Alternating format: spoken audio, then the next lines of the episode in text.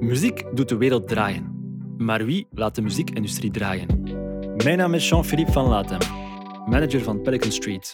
En in deze podcast krijg je insights van professionals uit alle hoeken van de music business. Van management tot live event, van publishing tot marketing. Dit is Music Runs the World podcast. Music runs the world. In deze aflevering spreek ik met Miguel Wils. De meesten onder jullie kennen hem als de componist achter K3 en Niels de Stadsbader. Maar in deze aflevering hebben we het vooral over zijn parcours als songwriter en de evolutie van het Belgische muzieklandschap. Nu K3 hem niet meer bezighoudt, praten we ook over de toekomst en zijn huidige bezigheden op zowel muzikaal als zakelijk vlak. Hier is mijn gesprek met Miguel. Een goede namiddag, Goedemiddag. Miguel. Ja. Ik zeg Miguel en niet Miguel. Want ik had Het is al- Miguel en niet Miguel, maar niemand zegt het juist. Ah, ja. Dat is eh, iets waar ik heel mijn leven al mee worstel. eh, dat mijn echte naam eigenlijk Miguel is, maar ik vind dat dat eh, in Vlaanderen een beetje bekakt overkomt eigenlijk. Oké. En iedereen uit mijn omgeving noemt me al heel mijn leven Miguel. Het spreekt het dus fout uit. Maar intimie, familie, vrienden zeggen eigenlijk allemaal Mickey. En dat is eigenlijk een beetje een manier om die een naam te ontwijken. Maar zal ik dan Miguel zijn? Ja, dat mag je zeggen. Oké.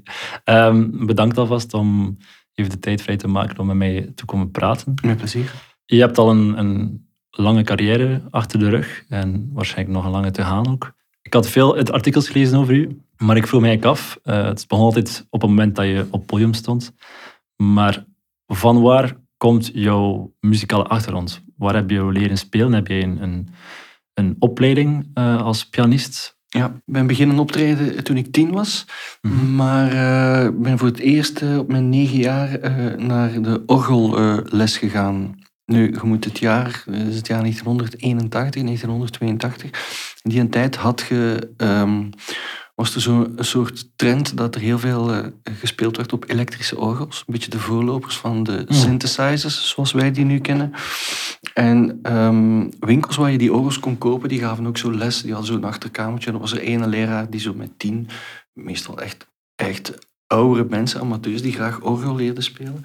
En daar ben ik eigenlijk les beginnen volgen toen ik eh, negen jaar was. Oké. Ehm, omdat mijn ouders eh, gelukkig door hadden. Mijn ouders zijn voor de rest totaal niet muzikaal, maar mijn ouders hadden gelukkig door dat er bij mij wel een muzikaal talent aanwezig was. En die hebben mij zo lessen laten volgen. En dat ging zodanig eh vlot dat ik eigenlijk op mijn tiende beginnen optreden ben. Dus ik kwam na die eerste orgelles naar huis en ik had één liedje leren spelen. Maar ik begon ik natuurlijk al zelf. Ik, ik leerde bij mijn eerste eh, les eigenlijk ook al wat dat een akkoord betekent. Ehm, terwijl je nu jonge mensen net als die pianoles beginnen studeren, ja, je baseert je op noten en je gaat in die klassieke muziek, maar eigenlijk wordt er geen inzicht gegeven in harmonie leren en in Ja, akkoorden ja. leren. En die orgelles, daar leerde ik niks van techniek, maar wel meteen zag ik heel duidelijk door, door die akkoorden hoe liedjes in elkaar zaten. En ik had al snel door als ik die drie akkoorden ken, dan kan ik eigenlijk honderd liedjes spelen. En zo ehm, begon ik mezelf eigenlijk te ontwikkelen door die orgellessen. En twee jaar later ben ik echt naar de muziekschool beginnen gaan. En daar heb ik een pianoleraar ontmoet, Dirk de Pape, die mij eigenlijk alles geleerd heeft qua eh, techniek. En om, Ja, om ja. Een, eh, een professionele pianist te worden. En Dirk de Pape heeft mij dan via de klassieke weg wel eh, leren piano spelen, maar heeft dat altijd op een heel andere manier gedaan. Hij zag natuurlijk dat ik ook meer talent had dan de andere leerlingen die hij in zijn klas had. Het is raar om dat van uzelf te zeggen, maar hij had dat wel door toen dat hij dat manneke van 12, 13 jaar in zijn klas kreeg. En ehm, hij stak meer tijd in mij dan in anderen. en hij wist natuurlijk ook dat ik, ehm, doordat ik die akkoorden al allemaal kende, eh, dat ik, ik was met popmuziek bezig en ik speelde liedjes van de Beatles. En hij was gelukkig een klassieke pianoleraar die niet met oogkleppen op met mij bezig was, maar die mij meenam naar zijn auto die op de parking stond. En die zei van, ik heb net een nieuwe cd gekocht van de Dire Straits, gaan we een keer samen luisteren. En luister eens wat er hier gebeurt. En zo leerde ik snel ook van hem ja, interesse krijgen in klassieke muziek. Omdat hij zei, ja, maar eigenlijk is dat hetzelfde als die popmuziek waar jij mee Mhm. Ja, bezig ja. En op die manier ehm, ben ik door hem begeesterd geraakt. En hij heeft mij eigenlijk leren eh, piano spelen. En voor een groot stuk eh, van mij de muzikant gemaakt die ik eh, nadien geworden ben.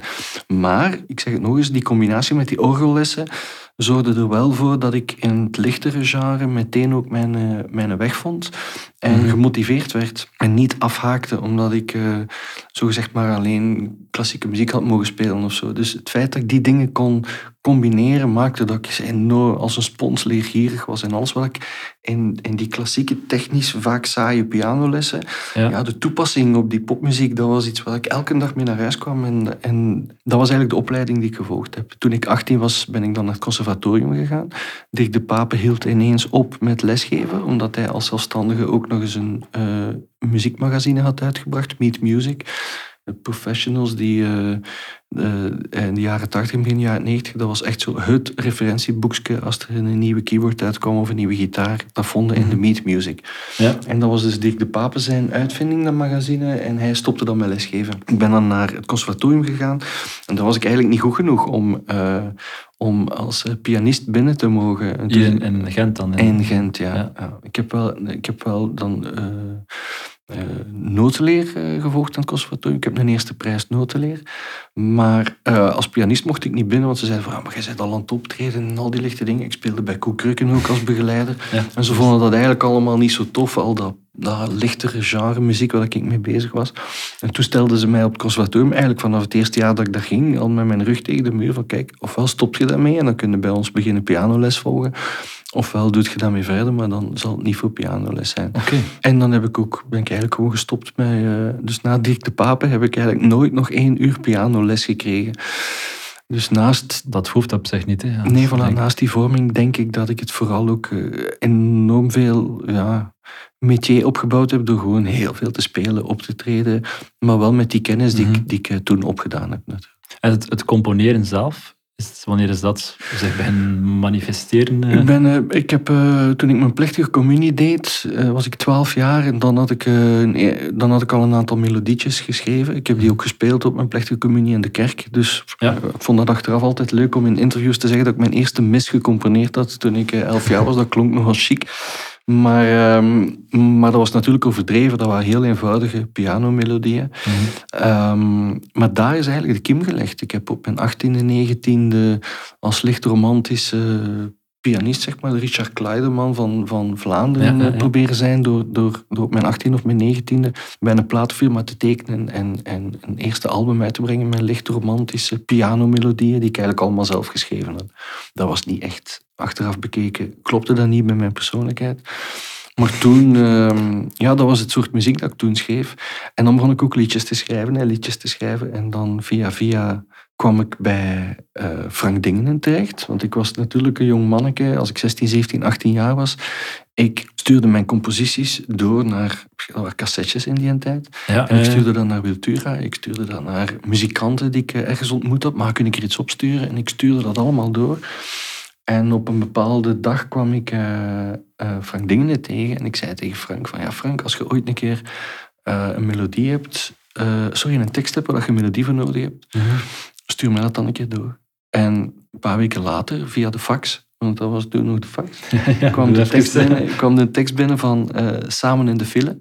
Ja. Een tekst die hij geschreven had. zei van, ja, probeer daar eens iets op. En dat was eigenlijk mijn eerste hit toen ik 20 jaar was. Dus dat was eigenlijk de, de eerste keer dat ik iets schreef dat door heel veel mensen tegelijk gesmaakt werd en dat goed verkocht en in de hitparade stond. Dus ik kan zeggen dat eh, Samen in de file dan eigenlijk mijn eerste compositie was. Die echt gescoord heeft. En nadien eh, ben ik, ik eh, ja, dat blijven doen voor verschillende mensen. En zo komt die een bal lichtjes aan aan het rollen. Hè, want je leert meer mensen Ja, kennen. inderdaad. Je schrijft samen met andere mensen. Maar je moet die bal wel zelf aan het rollen brengen, als ik het zo hoor. ik, heb hem, ik heb hem ook zelf aan het rollen gebracht. Ja, echt- absoluut. Echt ja. pitchen, hè. ik denk dat dat vandaag de dag niet, niet anders is, of zelfs Nee, ik moeilijker denk wordt. dat juist eh. hetzelfde. Ja, ik, denk dat, ik zie gewoon in mijn eigen mailbox zie ik elke week ook van jonge mensen. Die, nu gaat dat via mail natuurlijk, maar ik krijg Mhm. heel veel songs toegestuurd. En ik herken daarin eh, een stuk ehm, hoe ik zelf vroeger was. En ik antwoord ook altijd, ook als ik het slecht vind. Ik vind dat mijn Oh, mooi. verdomde plicht, omdat ik eh, weet hoe dat ik zelf was als ik eh, op een antwoord zat te wachten. En Mhm. ook als ik iets niet goed vind, allee, ik ga dat altijd proberen in een niet kwetsend kader te, terug te Ja. mailen. Maar ik probeer wel altijd eh, eerlijke feedback te geven over wat ik eh, te horen krijg. En heel af en toe zitten er ook echt leuke, goede dingen tussen. Meestal is het niet goed. En dan probeer ik eruit te halen wat ik wel goed vind, maar ik, ik antwoord wel altijd. Dat is mooi. Dat is, eh, ik denk niet dat iedereen dat kan doen of wil doen. Ja. Nu, we gaan het zelf al een beetje aan. Het is, eh, je bent vroeg begonnen. Eh, we zijn al 2022 ondertussen. Dat is al een heel aantal jaar carrière. Mhm. Kan je misschien eens voor jezelf schetsen hoe dat jij de evolutie in, in de muzikale sector, in de muzikale, industrie van België hebt ervaren doorheen de jaren 90, 2000 tot nu? Zijn er veel dingen veranderd binnen platenmaatschappijen? eh, of, of zijn er dingen die nog altijd hetzelfde zijn? Nee, alles is veranderd. dat voel ik toch aan. Op het gevaar af dat ik nu als een oude mens ga klinken natuurlijk, want ik ben 49 jaar. En eh, ik wil zeker niet de boodschap geven van vroeger was alles beter. Het was gewoon anders. Maar het lag mij ook meer vroeger. En ik zal u vertellen waarom. Omdat vroeger had natuurlijk het hele klimaat dat in onze muziekbusiness geschapen was. was, was eh, eh, je moet u het, wekelijks programma 10 om te zien bijvoorbeeld voorstellen. Om één aspect van de lichte muziek voor. Dat was als je, als je een tof liedje had, of als je een artiest had en had er iets voor geschreven, dan kreeg je altijd kansen via de televisie en via de radio's om eh, je song toch op een of andere manier tot bij de mensen te brengen. Eh, ik geef een ander voorbeeld. Naast tien om te zien had je bijvoorbeeld Radio 2. In der tijd, ik spreek nu over de jaren 90, heel veel producers nog zelf beslisten eh, welke eh, song zij in hun eigen programma wilden draaien. Had eh, Omroep Antwerpen, Omroep Oost-Vlaanderen. En al die programma's hadden allemaal andere producers. En die producers kregen allemaal, als een artiest met een single uitkwam, die kregen dat allemaal apart toegestuurd. En elkeen apart beluisterde dat en besliste of hij dat goed vond voor zijn eigen programma. De dag van vandaag zie je dat één iemand bij Radio 2 ehm, daarover beslist. Swipen naar links of swipen naar rechts. Je zit erbij of je zit er niet bij. En ehm, vroeger had je dus veel meer kans om, als je iets maakte dat misschien een beetje of the box was of een beetje apart was, of meer vanuit een underdog-positie kwam, om toch gedraaid te worden op de radio of toch ergens ja, die televisie te halen. En eh, er waren gewoon volgens mij vroeger meer kansen om het als jonge artiest of als jonge componist bij, bij andere artiesten om boven het maaiveld uit te steken en, Mhm. en uw dingen te laten horen aan de mensen. Dat vind ik een evolutie die ten kwalijke eh, veranderd is. Het is de dag van vandaag enorm moeilijk om nog eh, van scratch te beginnen. Om eh, als artiest te zeggen van ja, ik ben een singer-songwriter, ik heb een liedje en ik zou eigenlijk heel graag dat op de radio krijgen of op televisie krijgen. Ja, Ja, als dus- je niet de geëikte paden eh, bewandelt van platenfirma's eh, of independents, maar wat dan ook van, me- van, van mensen die jou ehm, willen endorsen, dan lukt het niet meer. Ehm, Mhm. En dat vind, ik, dat vind ik spijtig. Dus het is voor concepten, projecten, artiesten, songs die ehm, niet meteen binnen de format van een Q-Music of een M&M passen, is het gewoon heel erg moeilijk om nog tot bij de mensen te geraken. Daar heb ik enorm zien, eh, zien veranderen, die een approach. En ten tweede natuurlijk ook de shift van, van het fysiek verkopen. Eh, Als ik jong was, ging ik nog zegeltjes gaan kopen. Ja. Eh, ja, ik, heb, ik, ik kreeg drinkgeld. En dan met mijn drinkgeld reed ik met de fiets naar de Carrefour, die hier 10 kilometer verder ligt. En dat was echt een hele onderneming op woensdagnamiddag. En dan ging ik daar eh, gaan kijken welke singeltjes dan eruit waren. En dan kon ik er één of twee kopen met, met zakgeld dat ik van mijn ouders kreeg. Ehm, ja, ja. dan had die, die cd-verkoop, waar dat je ook echt omzet mee kon halen. Dus plaatfirma's investeerden veel makkelijker in artiesten, ook als ze nog niks waard waren, omdat er natuurlijk een groot omzetmodel was en omdat er heel veel centen binnenkwamen. Die shift is enorm verschoven door de opkomst van MP3 en de e- hele digitale gedoe, waardoor dat ineens Mhm. alles eh, gratis te krijgen was en die cd-verkoop gekelderd werd.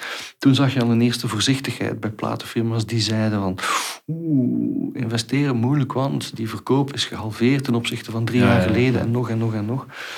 Gelukkig zijn er nu eh, streamingdiensten zoals Spotify die wel een verdienmodel hebben, maar het is natuurlijk een totaal ander verdienmodel dan wat het twintig Het is jaar nog geleden was. naast een Het is nog eh, peanuts. cd. Ja. Dus eh, je ziet dat het kwalijke gevolg daarvan is, doordat omzetmodellen veel kleiner geworden zijn, dat platenfirma's ja, gewoon geen overschot meer hebben en dus niet investeren in, in moeilijker of onbekend talent. Dus in die zin is er een enorme shift geweest. En dat vind ik vooral spijtig voor eh, nieuwe groepjes, voor eh, Mhm. kleinkunstzangers, eh, jonge gasten die een beetje out of the box met muziek bezig zijn, ja, dat die totaal geen kansen meer krijgen, geen budgetten meer krijgen. Dat is gewoon omdat het verdien- verdienmodel weg is. meer in de mainstream gaan gaan Ja. denken om, Voilà. om daar echt binnen... Voilà. Dat klopt, ja. ja echt, en je, je moet de dag van vandaag echt, dat vind ik een zeer kwalijke evolutie, alleen maar denken in termen van de formatering van de radiozenders. En eh, als je mainstream popmuziek maakt, ja, dan is, het, is er één simpele regel. eh, Q-Music en of M&M moeten jou draaien. En als je dat niet mee hebt, dan kan je het vergeten, punt. Zo eenvoudig is het eigenlijk. Ik merk ook in Nederland, ik werk ook heel vaak in Nederland met mensen en daar is het eh, exact hetzelfde. Dus de macht van die radiozenders is pijnlijk groot geworden, waardoor je ehm, eigenlijk bijna alles wat je doet eh, moet formateren naar, naar, naar het geluid dat zij willen op hun zenders. En dat vind ik wel een kwalijke evolutie. En zie je dan in de zin voor de onafhankelijke artiesten, zoals echt de kleinkunstzangers, is dan die digitalisering dan niet iets, of iets positiefs in de zin dat je veel rapper de, de tools hebt zelf om bepaalde dingen zelf te gaan releasen of, of zelf te gaan promoten? Ja, dat is, dat is waar. Je hebt natuurlijk de tools om het zelf te gaan doen. En Spotify is makkelijk bereikbaar voor jezelf eigenlijk. Dus je kan eigenlijk al Mhm. meteen aan de hele wereld laten zien van kijk, dit is van mij. En, eh, en in die zin kan je dat een, een positieve evolutie noemen. Want je muziek is meteen door de hele wereld te beluisteren en te krijgen. Maar aan de andere kant merk je ook dat eh, het, het enige toonaangevende eh, streamingplatform zijn de Spotify. Natuurlijk ehm, de sluizen heel erg dicht zet voor eh, nieuwe releases die eh, niet eh, ondersteund worden door grote platenmaatschappijen. Om de eenvoudige reden dat die platenmaatschappijen ook de aandeelhouders zijn van Spotify. Dus wat zie je vaak dat zij bepalend zijn met de lijsten die zij maken, opstellen, filteren.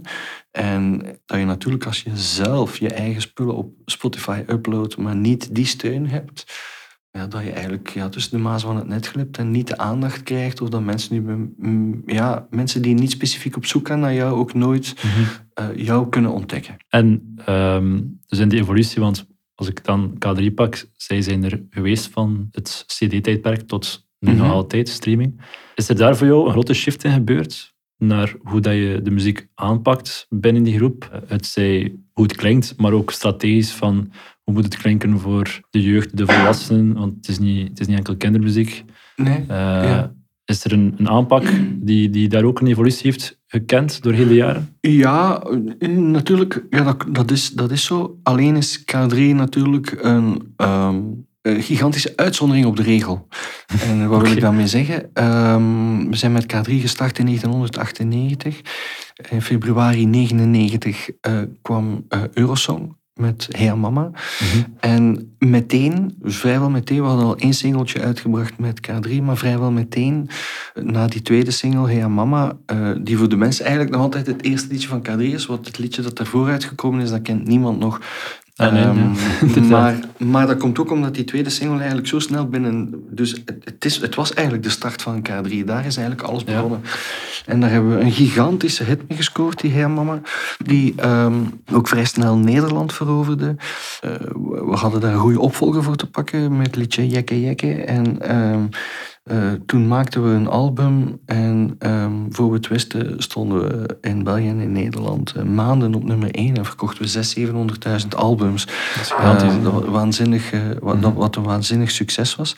En toen draaiden de radio's ons, ons ook. Want dan had je echt zo, ah, nieuw geluid, fris, nieuwe meidengroep, Vlaams, top.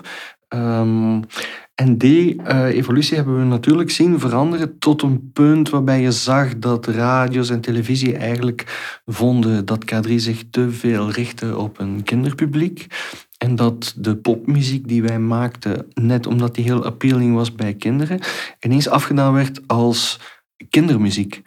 Ja. Ehm, daar heb ik me eigenlijk altijd tegen verzet, omdat ik gewoon vond van ja, wat wij maken met K3 verschilt in C niet erg veel van wat Katy Nee. Perry doet in, eh, in het buitenland. Eh, Het is gewoon hetzelfde, alleen ja, deze teksten begrijpen jullie allemaal en je vindt het gewoon heel raar dat wij zeggen ik wil u een kus geven. Als je zegt I want to kiss you, dan vinden de radio's dat ze het wel kunnen draaien. Als je zegt ik wil u een kus geven, dan zeg je van ja, dat is toch een beetje kinderachtig. En, en ehm, voordat we het wisten, werden we ineens in de hoek geduwd van dat is kindermuziek.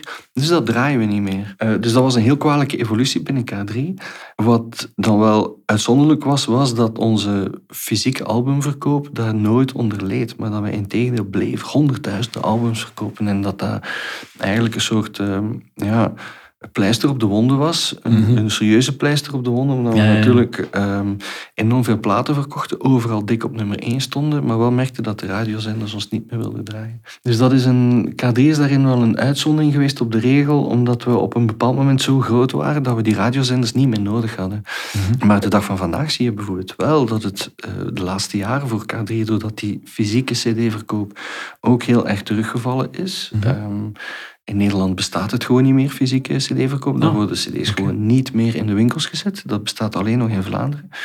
Oh, wist ik Eh, niet. Ja, ja, ja, Nederland doet dat zelfs niet meer. Ik, ik werk heel vaak met Nederlandse mensen zeggen, "Oh, maken jullie nog cd's? Echt? Het, Ja, ja, ja, het ja. bakje zelf? Echt waar? Doen jullie dat nog? Ja, dus we, we zitten altijd een beetje achter op de Nederlanders. Je ziet dat ook in het, eh, in het gebruik van streamingplatforms. De Nederlanders gebruiken al vele jaren veel intensiever Mhm. Spotify dan, dan wij. En nu begint het bij ons ook, maar we komen eigenlijk altijd een beetje achter bij een land dat voor ons toch een beetje toonaangevend is, namelijk Nederland. Mhm. Dus ja, waarom vertel ik dat nu allemaal? Omdat K3 natuurlijk, die fysieke cd-verkoop viel ook wel eh, terug. En we zagen ook wel dat het K3-publiek de weg naar Spotify nog lang niet eh, gevonden had. Dus ook daar manifesteerde zich wel een beetje een probleem op het einde, omdat het dan ook daar weer voor ons toch moeilijk was dat zelfs binnen een populair project als K3, het, ja, bijna, we hebben een nieuwe single uit, maar hoe krijgen we die nu nog bij de mensen? Via Studio 100 TV, via is op Catnet gedraaid worden. Ja. Daar bereik je toch ook alweer maar een, een bepaald publiek mee, namelijk Ja, de kinderen. Maar ik vond dat elk liedje dat we ooit bij K3 geschreven hebben, dat je dat ook op een biljart van een café moet kunnen staan zingen. en, maar dat raakte niet meer op die een biljart in die café. Dus dat was wel een heel moeilijke evolutie de laatste jaren, waar we wel mee aan het struggelen waren. Ja, oké. nee, dat, eh, dat is inderdaad... eh, Het is moeilijk om te snappen, omdat het is een, een apart geval. Gaat van volwassen muziek naar een meer kinderpubliek. Jij, jij wordt, je bent gekend als, als een tweede van het compositiegedeelte achter K3, dus samen met Alain van de Putten aan de, de songkant. Ik kan wel inbeelden dat, aangezien dat je er al van het begin bij was en toch de toon hebt aangegeven van hoe dat de groep klinkt, eh, was je ook betrokken in, of, of samen met het label, in, in de strategische keus die werden gemaakt voor K3, als in, in welke richting je wilt aannemen met een nummer, waar dat je het effectief wilt gaan marketen, Ja, of er zelfs bij merchandise eh, werd over nagedacht eh, samen met jullie. Ja, ja ik, was, ik was daar, eh, denk ik, als je, als je mijn collega's en als je Studio 100 vraagt, en in het begin was het dan nog William Vaas en Niels William, die de oorspronkelijke manager van K3 was. Daarna is dat verkocht aan Studio 100. Maar voor ons als componisten veranderde eigenlijk niks. Maar gewoon Mhm. andere bazen, maar hetzelfde werk. Ik denk dat eh, ik, eh, ehm, als je dat vraagt bij Studio 100 of bij mijn collega's, dat ik daarin vaak een vrij dominante toon zal eh, in eh, aangeslagen hebben. En eh, daar nogal dominant altijd wel mijn zeg over gedaan heb. En heel erg Mhm. geprobeerd heb om te bepalen wat die, wat, die, wat die klankkleur van K3 moest zijn. Ik durf zeggen dat ik die een beetje uitgevonden heb. Ehm, Ja. Ehm, omdat er waren eigenlijk weinig voorgaande van, van, van ja, hoe zoiets moest klinken. En ik eh, had mijn mosterd eh, gehaald bij eh, Jean-Jacques Goldman, à nos actes manqués. Als je naar die single luistert, daar, daar zitten ingrediënten in die je bij Ja Mama terugvindt. Dat is zo... En ik had dat, dat liedje gehoord op de radio en toen ik dat hoorde, dacht ik van, hé, maar wacht dat is wel iets wat, dat, wat dat wij niet kennen, wat, dat, wat dat heel speciaal, een beetje Afrikaanse Mhm. invloeden daarin. En vrolijke, ehm brighte akkoorden. Eh, melodieën die echt in het akkoord liggen, ehm, die een heel eh, gesatureerd gevoel geven. Mhm. En dus eh, vanaf dat moment was de toon eigenlijk gezet voor eigenlijk elk K3-liedje dat we nadien gecomponeerd hebben. Nu, we hebben er 300, 243 uitgebracht. Ja, er zullen ja. daar wel, wat, wel eens uitzonderingen op geweest zijn. En ik ben ook niet op elk liedje even trots. Maar er was wel een soort ehm, formule. Ik had anders zeggen, ik, ik, ik schreef de melodieën wel vanuit de buik. Maar probeerde er wel altijd weer ingrediënten in te stoppen waarvan ik wist dat ze heel erg typisch K3 waren. En, ehm, en dus in die zin heb ik eh, doorheen al die jaren natuurlijk daar wel heel zwaar mijn, eh, mijn eh, stempel op gedrukt. Hè. Ik was bijvoorbeeld ook een, ik ben een ABBA-adept. Ik kan nog altijd naar Dancing Queen luisteren, dat ik Mhm. intussen 500.000 keer gehoord heb, denk ik. En daar nog altijd dingen in hoor dat ik denk van, potverdikke. Dat ik nog nooit Dat is de gehoord hè, denk ik. Ja, dat, ja, ja. En ja, dus, dus ook hoe, hoe dat die mannen eh, de stemmen van die vrouwen gebruikten, eh, hun, hun producties, het satureerde arrangementen die daarbij kwamen kijken, dat heb ik altijd geprobeerd binnen K3 ook toe te passen. En was het zo dat het altijd eerst van jullie kwam en dat de, de, de meisjes dan daarna het gewoon kwamen inzingen? Of hadden zij ook effectief echt inbreng in de songs zelf, hoe dat die gecomponeerd Nee, het kwam, het kwam heel vaak van ons. De inbreng die de meisjes wel hadden, was enerzijds dat zij, ehm, voor wij begonnen te schrijven aan een album, wel met ons in een soort van brainstorm gingen en zeggen van kijk, we zouden heel graag daarover zingen, of is het een Mhm. leuk idee dat we dat doen, of dat, of zo'n liedje. Of... Dus dat gaf ons altijd wel een soort ehm, koffer vol ideeën. Eh, waarmee wij toen ook echt effectief eh, de songs eh, begonnen te schrijven. Dat was hun één inbreng. En de andere inbreng was dat zij achteraf eh, ehm, ook met een soort van hakbijl doorheen die liedjes konden gaan. En, en, en Ja. wel konden zeggen van goed, niet goed. En als ze het niet wilden zingen, dan werd het ook niet gezongen. Op misschien één of twee uitzonderingen na, dat ik echt mijn been heel erg stijf gehouden heb. Maar ja, dat was eigenlijk de inbreng van de meisjes. Van op voorhand, laat ons samen denken, waar kunnen we het allemaal over hebben? En nadien eh, werden de songs dan wel in een soort van luistersessie voorgesteld en, en eh, afgekeurd of goedgekeurd. Dus het is niet zo dat de meisjes in de studio kwamen en een liedje kwamen zingen dat ze nog nooit gehoord hadden of zo. Dus eh, hun betrokkenheid was wel groter dan dat. Ja. Altijd geweest. Oké, ik was eigenlijk verbaasd toen ik een beetje aan het opzoeken was.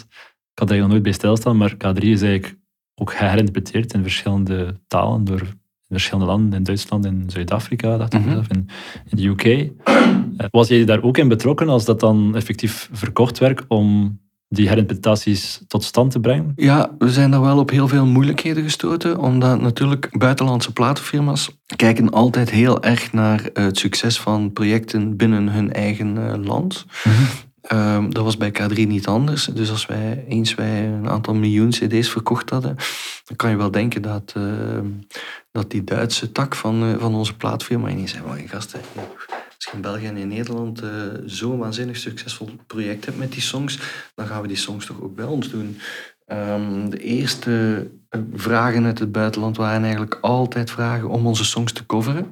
En dat hebben we altijd geweigerd, omdat we dachten van, we willen daar gewoon zelf, zelf onze eigen K3 oprichten. En dus gaan we niet de toestemming geven aan die eh, popzanger of, Oh ja, of oké, dat groepje Ja, ja. om liedjes van ons te gaan coveren. Dus ehm, dat hebben we eigenlijk altijd afgeschermd. Waardoor dat het hele repertoire natuurlijk open en vrij voor ons lag. Om als we met een project begonnen in Duitsland, dat we de liedjes nog allemaal voor onszelf hadden. En niet, dat die niet al verbrand waren met een of andere, andere popzanger. Dus dat was het, eh, het eerste punt. En, maar het tweede punt was waar we ehm, op eh, gestoten zijn, een heel moeilijk gegeven, was eh, de vertaling van de teksten. Omdat, ehm, Mhm. en dat is de grote verdienste van Alain van de Putten, dat die teksten heel appealing waren voor kinderen, maar tegelijkertijd in het Nederlands ook voor ouders. Er waren heel vaak tong-in-cheek momenten die... eh, ja, hey, mama is eigenlijk een verhaal Ja, dat, dat gaat over, over kom naar mijn kamer en heb seks met mij. Maar voor kinderen was kom naar mijn kamer en speel, speel een spelletje met mij, Monopoly, bij wijze van spreken. En, ehm, dus, dus het kon ook allebei en het ging nooit eh, te veel in de ene of te veel in de andere richting. En die, eh, dat evenwicht waar Alain van de Putten op een geniale wijze zijn teksten altijd eh in vond, Ehm, dat kregen we maar niet vertaald in het buitenland. En dan kwam die Duitse platenfirma naar ons met bijvoorbeeld een zeer gerenommeerde Duitse tekstschrijver, die dan alle eh, teksten van de Smurfen geschreven had in Duitsland. Maar wij zeiden, ja, maar dat hebben we net niet nodig. Want die schrijft goed voor kinderen, maar die moet het wel begrijpen dat het eigenlijk, over, over, dat het eigenlijk een volwassen tekst is een, die eh, heel appealing is voor kinderen. En eh, die begreep dat niet. Dus wij zeiden voortdurend van ja, maar wij moeten de Alain van de Putten of de Stef Bos vanuit Duitsland hebben. En die moeten die teksten schrijven en die moeten ervoor zorgen dat kinderen het ook leuk vinden. En dat was een puzzelstuk dat heel erg moeilijk te leggen was. En ik ben ervan overtuigd dat het in Duitsland mislukt is, omdat het daar echt gepercipieerd en verkocht werd als een project voor kinderen. Terwijl het bij ons nooit zo begonnen was niet de is. intentie. Nee, ja. voilà. En waarom Zuid-Afrika? Want ik dacht van ja, oké, UK, Duitsland, makes sense. Maar dan zag ik Zuid-Afrika Zuid-Afrika. Was een romantisch idee omdat eh, William Vaze, die eh, eh, de ontdekker van K3 was en het project verkocht had aan Studio 100, Mhm. op dat moment naar Zuid-Afrika ging om daar te gaan wonen. En vanuit Zuid-Afrika nog contact hield met ons en het land meer en meer leerde kennen. En op een bepaald moment zei van, man, man, hier is ook een markt voor, laten we gewoon die songs ook hier eens eh, proberen. Ja, dat leek ons wel plezant, hè? een vliegtuig naar Kaapstad en ging er eh, castings doen met, met, met jonge Zuid-Afrikaanse ehm, vrouwen, meisjes, die, eh, die in aanmerking konden komen voor het groepje.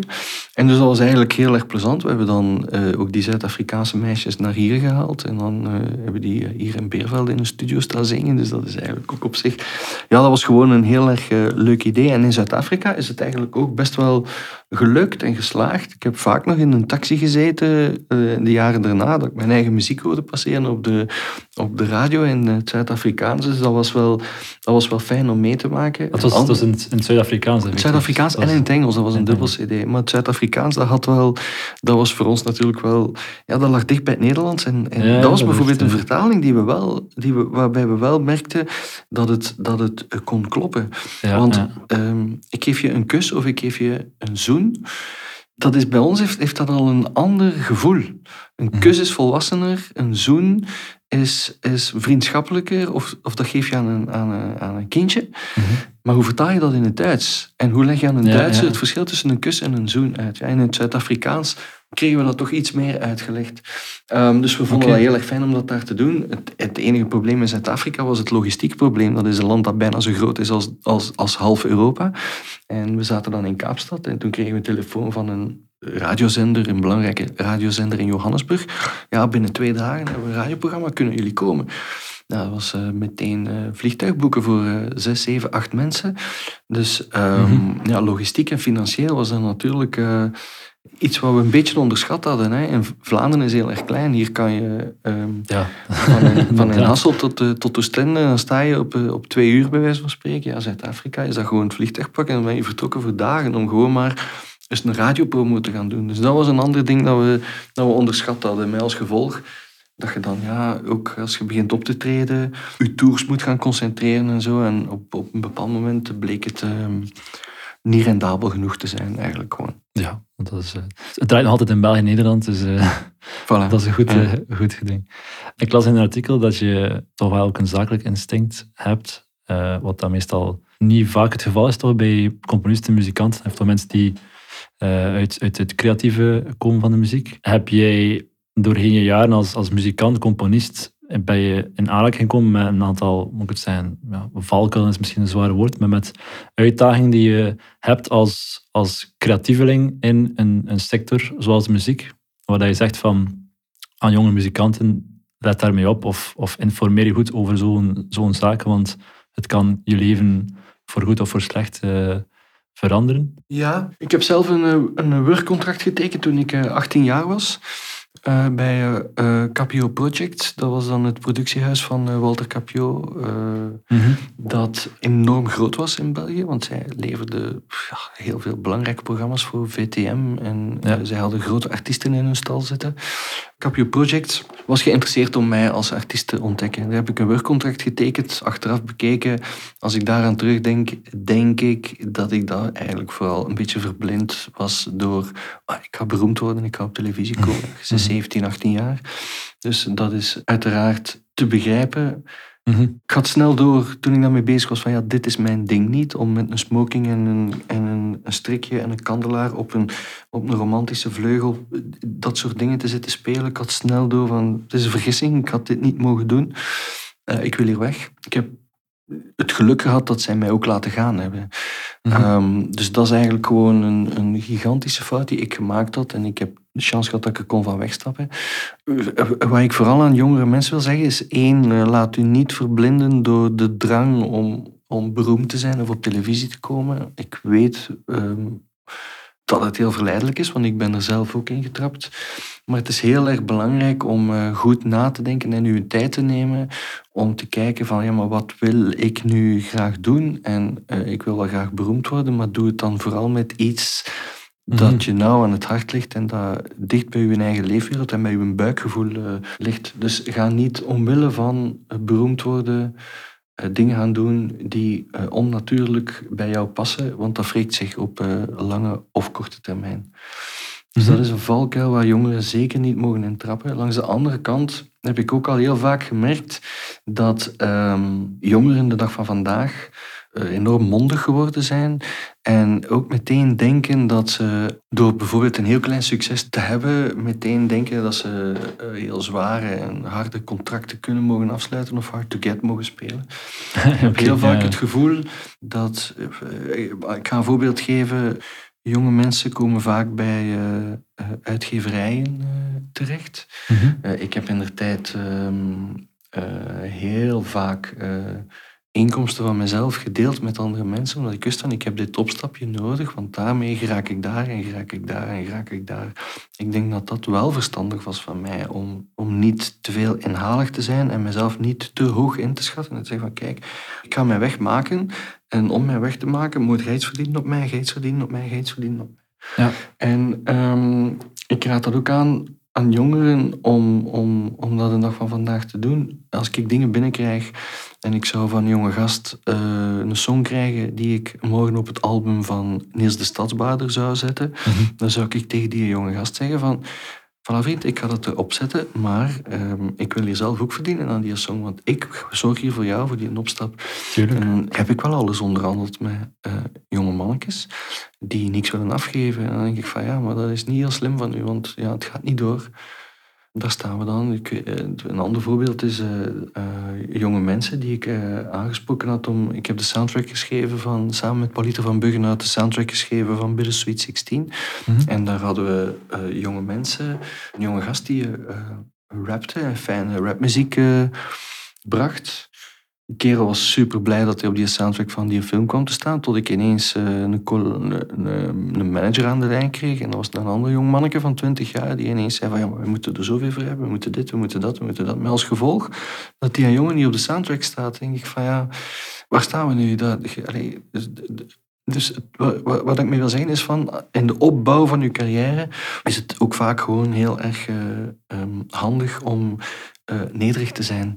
En eh, het is pas als je, als je een track record hebt van hier tot in Parijs, bij wijze van spreken, zoals ik heb de dag van vandaag, dan pas eigenlijk mag je hard to get spelen. Dan pas kan je zeggen van oké, wil je songs van mij, maar dan is het op mijn manier. En dat kan je pas doen, vind ik, als je echt jaren, jaren, tientallen jaren keihard gewerkt hebt en bewezen hebt van kijk, ik heb wel een track record. Mhm. Ik, ik sta in de positie om dit te vragen of dit te gaan doen. Terwijl ik nu eens zie dat jongeren daarin vaak te ongeduldig zijn. En af en toe denk ik wel van, gast, doe een keer rustig. Gebruik een keer de kans die je krijgt. En ehm voilà. Ja, nee, snap ik. Dat is, ehm, ik merk dat ook eh, toch met jonge artiesten waarmee ik in aanraking ben gekomen. Het is soms moeilijk om een, een lange termijn visie te gaan uitstippelen voor jezelf en te denken van... Het, voor mij is het vaak een teamsport, muziek maken. Ho- Hoewel denk je van... Je ziet een artiest op tv en denkt van, ah, die artiest heeft alles gedaan, maar je weet soms niet dat, dat er 20, 30 mensen achter die artiest staan om iets op de markt te brengen. Dus Klopt. Klopt. ik vind dat een heel eh, wijs advies. Eh, ehm, ik wil even dieper in het zakelijke gaan. In de zin van, hey, je hebt nu al een lange carrière als songwriter. Je hebt ook eigen BVBA, je hebt uh, Les Flamands als eh, creatief productiehuis. Kan je er eventjes schetsen van, van waar jouw inkomsten allemaal komen? Zowel als, als songwriter als als businessman. Allee, van, je hoeft geen, geen nummer op te plakken. Maar, nee, nee, eh, nee, nee, ik snap het. eh, ik snap uw vraag wel. Ik ben ehm, natuurlijk gezegend met het feit dat ik mijn hele carrière lang een soort duizendpoot eh, geweest ben. Ik heb ehm, tientallen jaren ehm, bandleider al, eh, ben ik al, en hoop ik nog te zijn. Maar ik, ik heb dat al tientallen jaren gedaan op, eh, op televisie. Ehm, dus ik ben een televisiegezicht geworden. Ehm, Ik ga zelf heel vaak eh, eh, gaan optreden. Vroeger vaker met mijn eigen band eh, dan nu het geval is. Maar bijvoorbeeld bij Niels in de band. Ja, dat is mijn band eigenlijk, die Niels begeleidt. Allee, dat is onze band. Maar, maar ik, eh, ik heb die band samengesteld. Ik schrijf ook songs. En ik ben ook met Le Flamand bezig. Dus ik heb natuurlijk een aantal, eigenlijk noem ik dat altijd zo, mijn treinen die aan het eh, bollen zijn. mhm. En eh, dat heeft eigenlijk altijd globaal voor, voor, voor eh, mijn inkomen gezorgd. Eh, ik denk dat het belangrijkste aspect van mijn inkomen eh, mijn auteursrechten zijn. Ehm, maar dat heeft voor een groot stuk te maken met twee succesvolle projecten waar ik eh, songs voor geschreven heb, namelijk K3, en we hebben het er al over gehad, en Niels de Stadsbaden. Ja. Dus de auteursrechten van die twee projecten zijn een belangrijk, eh, belangrijke bron van eh, inkomen. Daarnaast ben ik een televisiegezicht door de dingen die ik op televisie doe. Dus mijn tv-werk is een andere belangrijke bron van inkomen. Maar daarnaast zorgt het feit dat je op televisie komt natuurlijk ook voor het feit dat je als eh, gezicht een bepaalde eh, status krijgt. Mhm. En dat mensen ook ehm, meer willen betalen omdat jij zou willen komen. Dus ik ga ook, eh, ik doe dat nu ook minder dan vroeger, maar ik heb heel vaak eh, solo-optredens gedaan of gewoon als pianist ergens eh, ehm, eh, voor een bedrijf eh, gaan spelen of wat dan ook. Of, of, of een verjaardag van een heel rijke mens. Mhm. Ehm, die dan bereid is om aan mij iets meer te betalen dan aan iemand anders.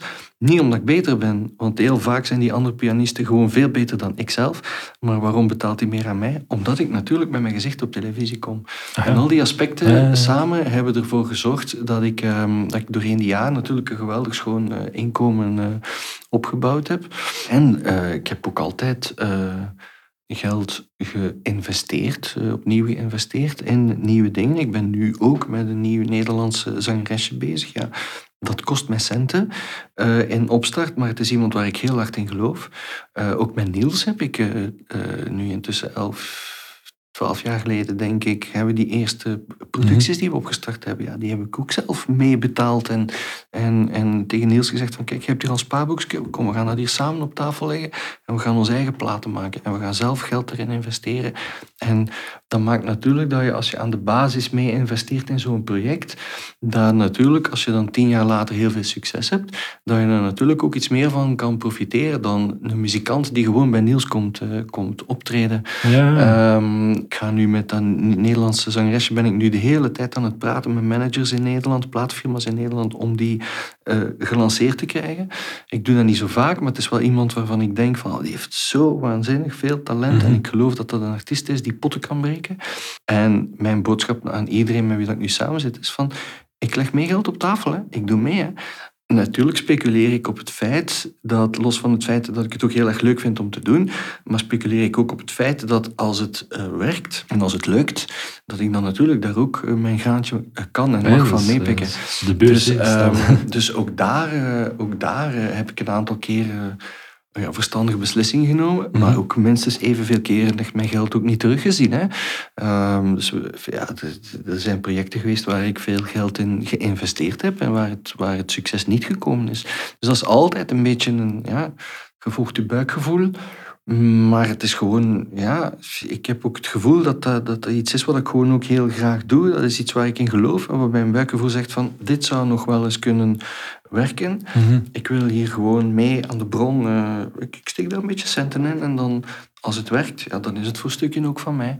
En daarom hebben we ook Le Flamand opgericht. Bijvoorbeeld, dat is eigenlijk ook een investering van alle partijen geweest die aan het samenwerken waren. Dat ik zei van, mannen, als wij in een sportpaleis gaan staan, ehm, als mijn vrouw Free een kerstalbum uitbrengt en we moeten een kerstspecial maken voor televisie, dan geef ik tienduizenden euro's aan een productiebedrijf, een extern productiebedrijf, om die special te maken en aan de VRT te gaan afgeven.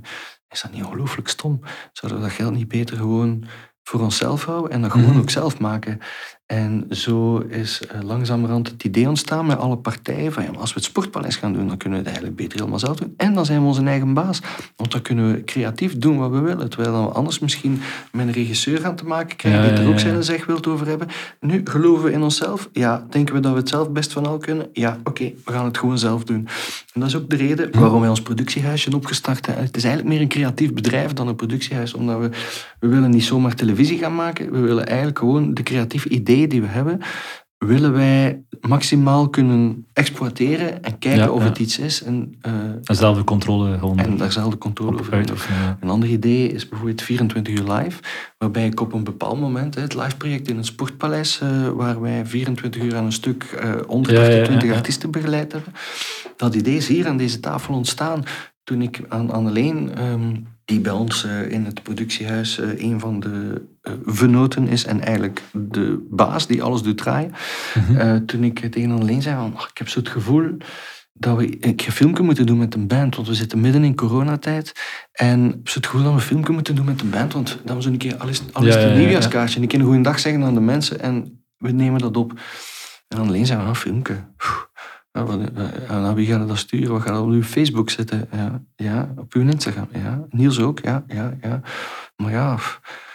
En als je nu een keer zoiets zou doen, eh, een soort marathon. Zo live, een live marathon. Ah, en ik, ja, inderdaad, 24 uur spelen. En het idee was begonnen.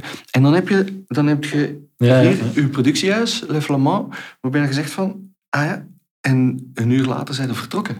Snapte? En doordat je natuurlijk Le Flamand hebt, heb je meteen een, een, een, een bedrijfje, een doosje, waar alle... Niels is erbij komen zitten, we zijn beginnen brainstormen. En de rest is geschiedenis. Dus we hebben nu twee keer zeer succesvol die 24 uur live Nee, neergezet in het Sportpaleis. Dus dat is ook een vorm van, van, van investeren en ondernemen. Dus het opstarten van Le Flamand was, was, een, was een soort investering die, eh, die wij Mhm. allemaal de moeite waard vonden. Maar je ziet dan dat je ook daar visjes uitgooit en soms investeert in iets wat geen return heeft en langs de andere kant investeert in iets wat dan een fantastisch idee blijkt te zijn.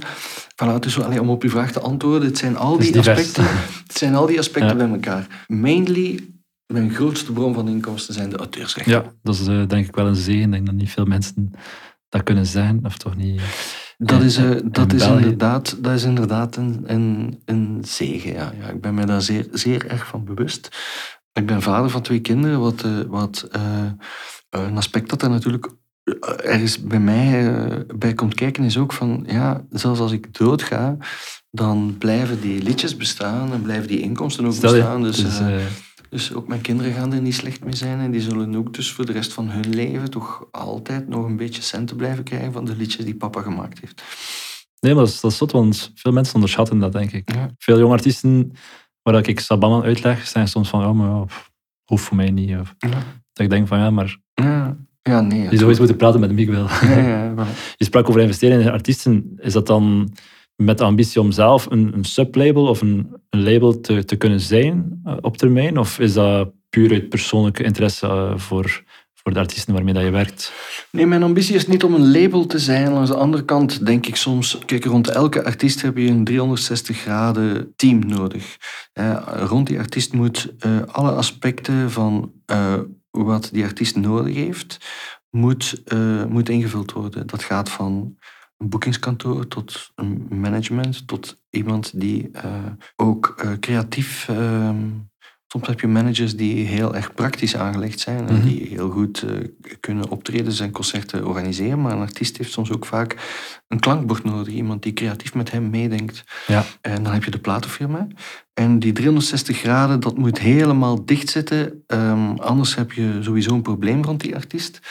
Eh, mijn ambitie is niet om het label te zijn, maar ik ben wel al eens label geweest bij projecten, omdat ik dacht van, "Wauw, dat, dat fietsen we wel even dicht met het team dat we nu hebben. En misschien moeten we niet nog externe mensen erbij halen, maar moeten we dit gewoon Mhm. zelf doen.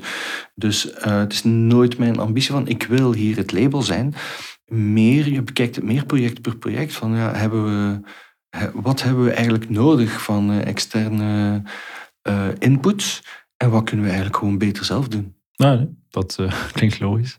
Je spreekt over investeren. Investeer je los van muziek in andere zaken? Ben je geïnteresseerd door vastgoed of eh, Ja, ja, ja, ja, crypto is tegenwoordig heel hot topic. heel topic.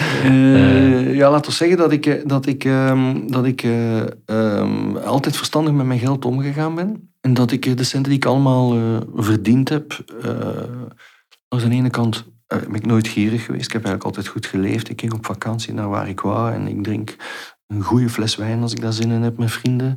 En eh, ik ga graag naar goede restaurants en ik rij met een dikke auto.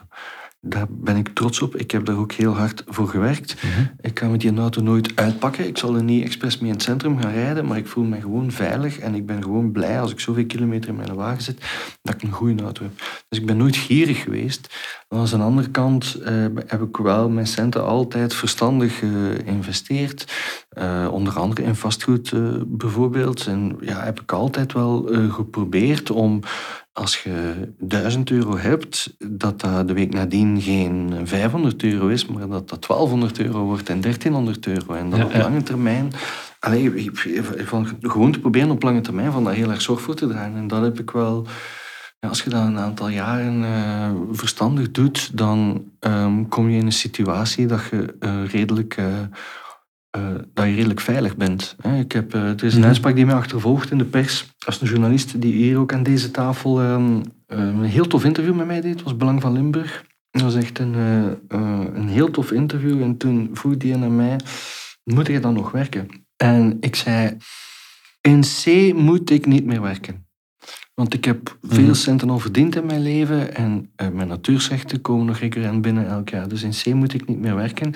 Maar alles hangt ervan af van de levensstandaard die je jezelf oplegt natuurlijk. Ja, Als ik ja. eh, verstandig ben, dan hoef ik nooit meer te werken. Als ik eh, nog zotte dingen wil doen in mijn leven en een appartement in New York wil kopen, bij wijze van spreken, ja, dan ben ik er niet. En ik ben geen Mark Koeken en ik ben geen Gert Verhulst. Eh. Die gasten hoeven echt nooit meer te werken. En die kunnen dan ook nog dat appartement kopen in New York en er waarschijnlijk nog een hele building bij kopen. Dus dat is bij mij niet het geval. Ja, er is een uitspraak die mij achtervolgt. Voor, eh, al jarenlang staat er, Miguel Wils hoeft nooit meer te werken. Punt. ik, ja. heb die, ik heb die. En een hele nuance die, die, daar, die, Ja. die ik daar zelf bij ge- gezet heb, verdwijnt natuurlijk. Ik had daar verstandiger moeten in zijn. Langs de andere kant denk ik van, who cares? Weet je, ja, dan denkt je gewoon allemaal dat ik niet meer moet werken. Ik wou daar eigenlijk gewoon alleen maar mee aangeven. Als ik verstandig ben, dan hoef ik nooit meer te werken. dat is Maar zotte dingen moet ik niet doen. Dat is leuk. Ja. Ehm, je hebt natuurlijk ook een privéleven. Je zei je Ja. hebt eh, twee kinderen. Ja. Was dat moeilijk, die balans? Eh, zeker als, als, als het nog allemaal vol een bak K3 was en zo. Om een privéleven met de kinderen te combineren in de turbulente sector van, van de muziekindustrie. Want dat is meestal niet altijd een 9 to 5. Nee, dat was totaal niet moeilijk. Omdat ehm, ten eerste, ik ben laat vader geworden. Ik was 35 jaar toen, ik, eh, eh, toen mijn zoon geboren is. Dus de eh, periode van grenzeloze ambitie en echt 7 op 7, 20 uur per dag werken bij wijze van spreken. En daar in de studio zitten om dan naar dat optreden te gaan, om dan eigenlijk terug te komen of morgens op die radio. Mhm. Dat soort gek gedoe wat ik jarenlang gedaan heb, dat is eigenlijk de periode van ehm, voor ik eh, kinderen had. En ik heb natuurlijk eh, een partner die ook in eh, het vak zit. Mhm. En als geen ander begrijpt dat de job die wij hebben, en ik begrijp dat bij haar ook, dat onze job geen 9-to-5 job is. Onze kinderen zijn ook van die gedachten eigenlijk, die zijn eigenlijk opgegroeid in die gedachten. Ja. Dus die wisten ehm, eigenlijk van eh, kinds af, van jongs af, van baby af aan, wisten die eh, dat papa ja, op zaterdagavond heel vaak gaan spelen is. En de andere periodes mama gewoon vijf keer in de week aan het optreden is. En ik heb een studio eh, aan mijn eigen huis, dus op het eerste verdiep. En mijn kinderen weten dat ik daar vaak zit te werken, maar ze weten ook dat ze daar echt altijd, of ik daar nu met andere mensen bezig ben of niet, zij mogen daar ook altijd binnenvallen. Zij mogen komen praten, zij mogen komen luisteren, zij mogen komen meedoen. Ehm, dus, ehm, dus in die zin denk ik dat ik erin geslaagd ben om eh, er altijd te zijn voor mijn kinderen. Mhm. Ook al was ik er vaak niet. Allee, dat klinkt gewoon heel raar. Nee, nee, Het- snap andere, het. andere papa's zijn misschien s'avonds thuis, maar die zaten dan misschien niet mee aan de ontbijttafel of die brachten hun kinderen niet naar school. Terwijl dat ik daar, eh, nu gaan ze met de fiets, maar, maar de hele lagere Ja. school en kleuterschool was ik degene die 's morgens de kinderen naar school bracht. Dus ik had, wel, ik had wel connectie met mijn kinderen, alleen gebeurde dat vaak op andere momenten. Eh, en als zij middags van school thuis kwamen om iets te eten, ja, dan was ik er ook. Terwijl de andere papa's gaan werken zijn. Maar ja, goed, s'avonds was ik er dan eh, vaak ook niet. Maar die kinderen hebben dat... Ja, dat is eigenlijk vanzelfsprekend geweest. Die hebben nooit iets anders geweten. En vertonen ze zelf eh, muzikale ambities? Of, Ze eh, zijn, ze zijn muzikaal getalenteerd. Alleen ehm, wil ik hen daar niet in pushen. En wil ik hen de ruimte geven om zelf te ontdekken of dat ze daar iets mee willen doen of niet. En eh, ik hoop het dat dat wel zo is. Maar tegelijkertijd merk ik dat er grote periodes zijn dat ze zich een beetje afkeren van alles wat dat papa aan het doen is. Of mama aan het doen is. ja. Aan de andere kant merk ik dat ze heel erg vaak met eh, muziek eh, bezig zijn. Mhm. En hoop ik dat mijn zoon dan toch weer die gitaar vastpakt die hem zes maanden ervoor weer in de hoek van zijn kamer gezet had, zodat hij dan heel lang niet meer naar kijkt, maar dan ineens hoor ik toch dat hij daar iets op aan het doen is. Dus ik wil het gewoon laten eh, gebeuren. Wat mij wel verheugt, is dat mijn kinderen heel erg open-minded zijn als ze naar eh, muziek kijken en als ze muziek luisteren. En dat ik wel merk dat mijn kinderen een fan zijn van eh, Queen. En Ah, op die manier, ja. jaren 60, jaren 70, jaren 80 muziek heel erg open benaderen. En mijn zoon houdt van rapmuziek, maar die kan ook in mijn studio binnenkomen en zeggen tegen mij, "Oh, papa, dat vind ik wel een tof liedje wat je daar gedaan hebt. En ehm, dus ik kijk niet met oogkleppen naar muziek. En dat, dat, dat, dat doet mij enorm veel plezier, omdat ik... eh, dat, dat zou mijn grootste vrees zijn, denk ik. Dat ze op basis van vooroordelen of zo bepaalde genres zouden, eh, zouden ehm, Mhm. veroordelen. En eh, mijn zoon is onlangs naar mij gekomen en liet mij een, een klassiek pianostuk horen dat hij ergens... ja, ze, ze ontdekken het natuurlijk via sociale media. Maar het verbaasde mij enorm dat een kind van 13 eh, daarmee eh, afkwam. Echt ook om te zeggen van, dat vind ik echt heel mooi. Of, of Nina Simone, die Ah. van eh Lila Quine, die zegt, dat is wel echt een schone song. En als je daar dan naar luistert, denk je van ja, dat is niet evident voor een 13-jarige om dat tof te vinden.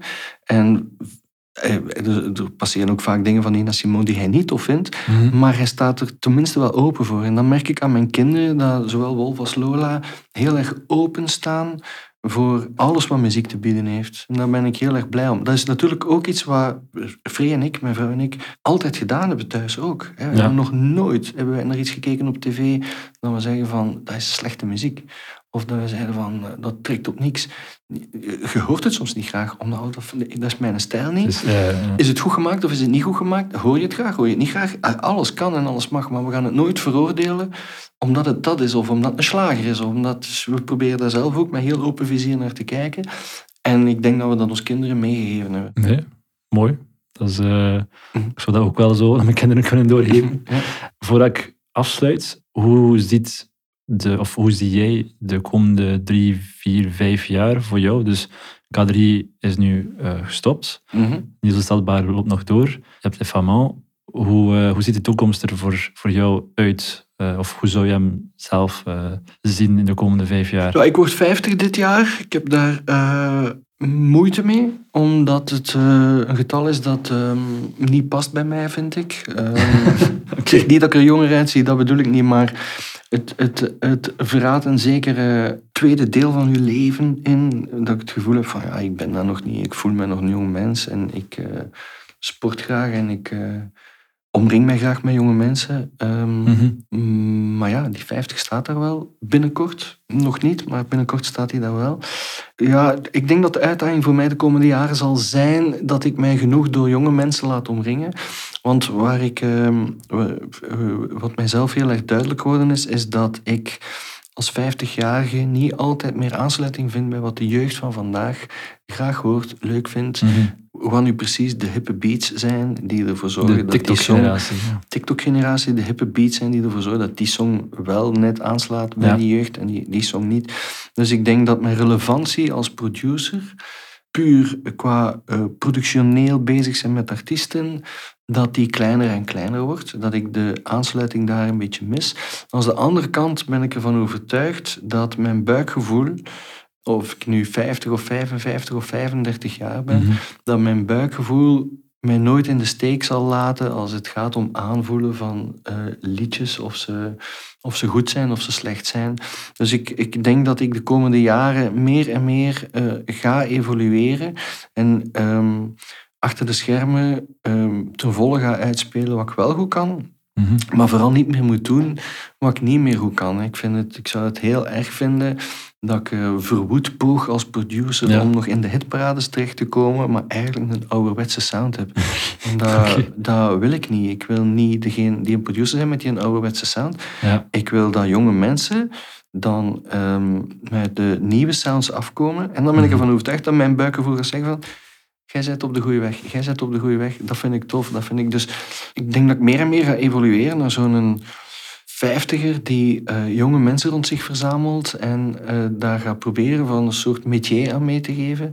Mhm. En, ehm, en ervaring te delen en, en, en vanuit, ja, ik zeg het, vanuit mijn eigen talent misschien dan ga proberen van, van, van daar songs mee te schrijven en, en, ook te kijken naar, wat, naar welke inputs dat zij naar mij toe komen. Eerder dan dat ik het uh, allemaal nog zelf moet gaan uitvinden.